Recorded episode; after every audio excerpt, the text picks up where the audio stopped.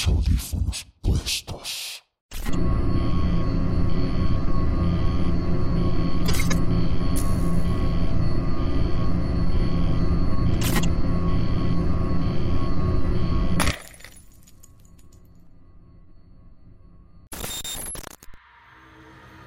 El Casino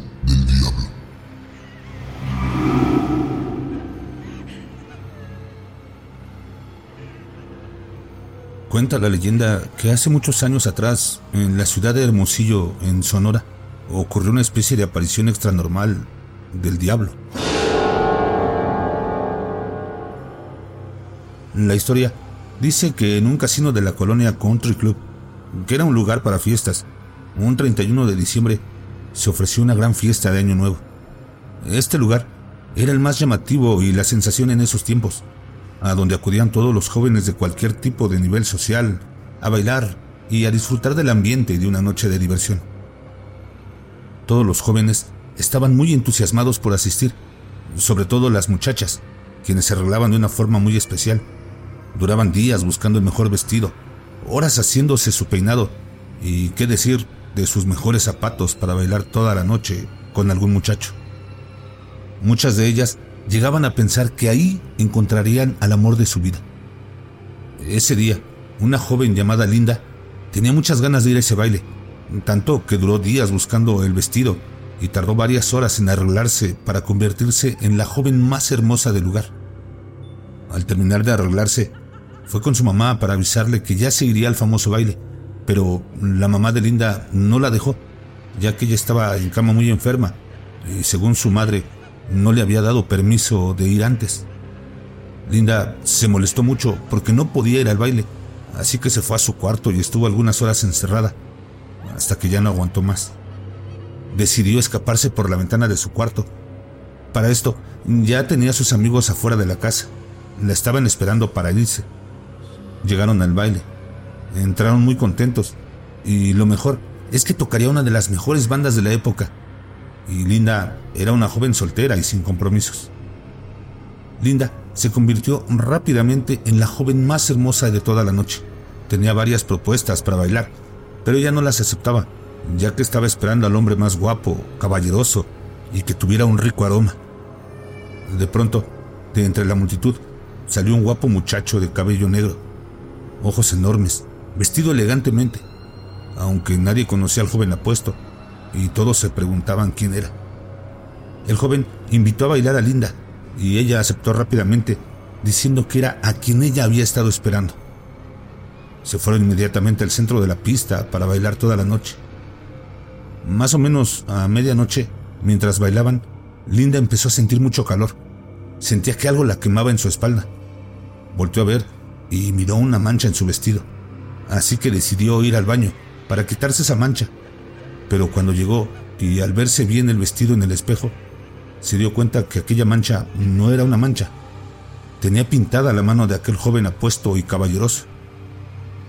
Ella pensó que era una simple mancha de su mano, así que volvió a la pista de baile y terminó de bailar con aquel hombre. Después empezó a ver un fuerte olor a azufre. Empezó a aumentar la temperatura.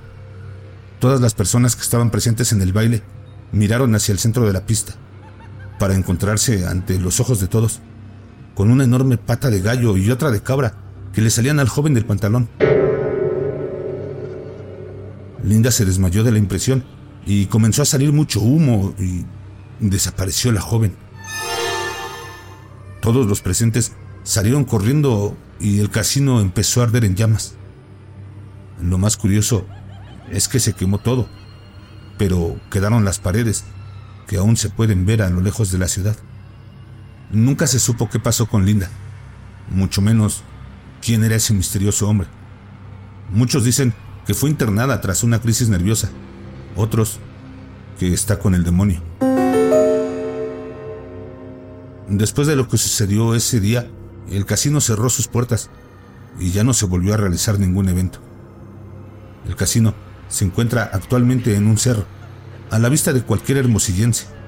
Hay casas, edificios, pero es habitado muy poco en ese sector, por miedo a que vuelva a suceder algo similar, aunque solo están las paredes del casino.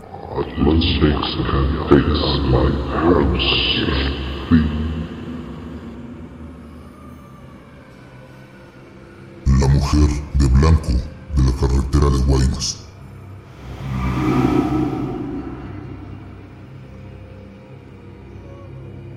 Cuenta la leyenda que de noche o madrugada, una mujer de blanco aborda carros particulares, taxis, camiones de pasaje y de carga.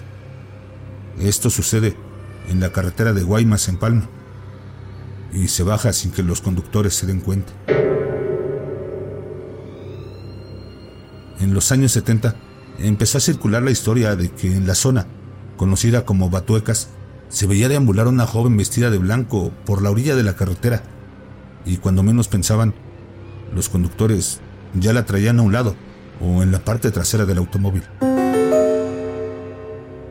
Hace más de 40 años, en esa zona en ruinas, había bares donde trabajaban mujeres y se dice que una de ellas fue asesinada sin que pudiera ser localizado su cuerpo.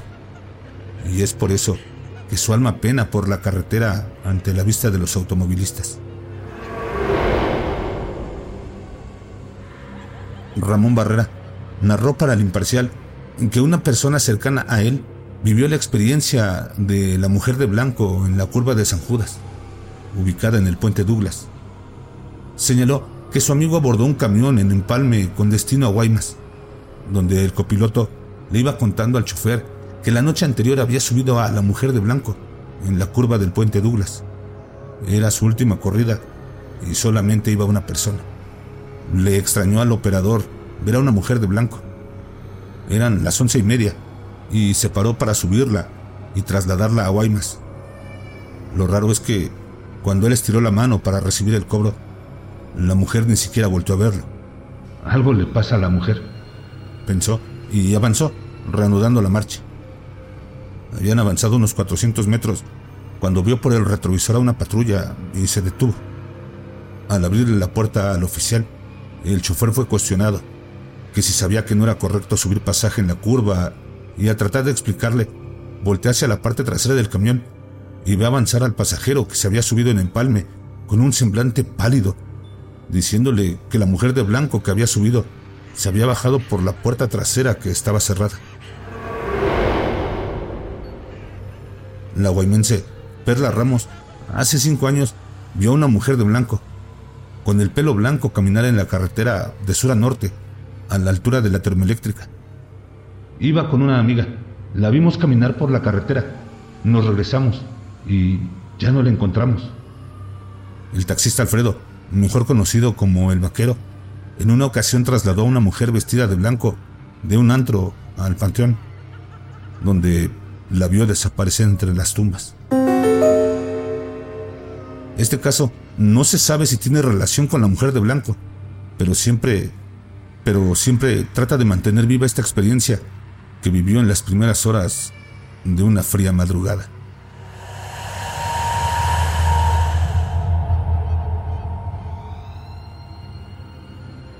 La casona de Cocorit.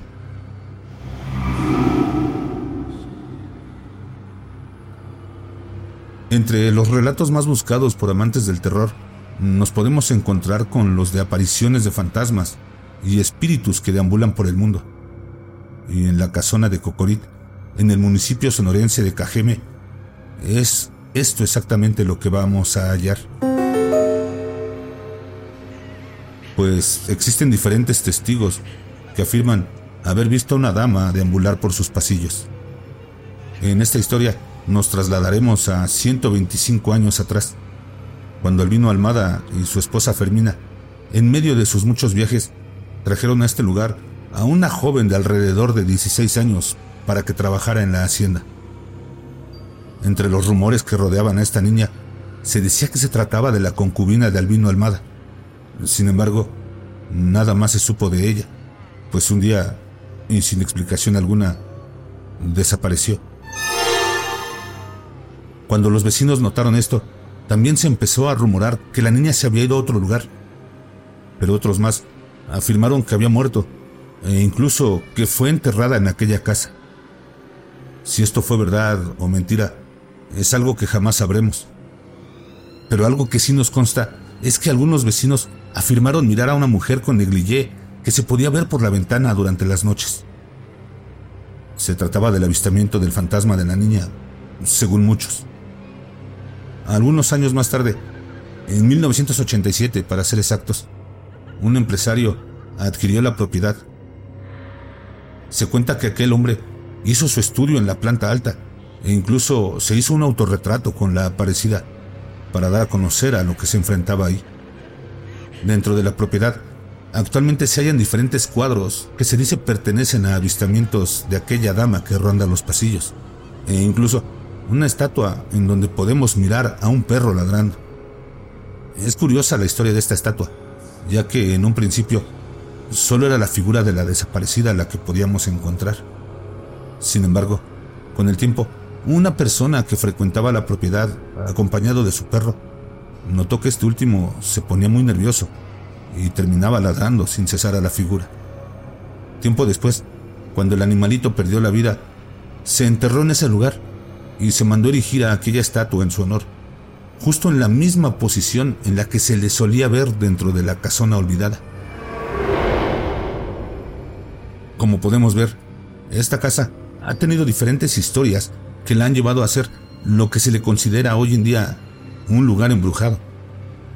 Se cuenta que a través de su historia ha pasado a formar parte de diferentes familias, transformándose en un hospital e incluso alojamiento para gitanos. Sin embargo, nadie dura mucho tiempo en ella, pues cuando miran a la dama que la habita, salen huyendo de ahí.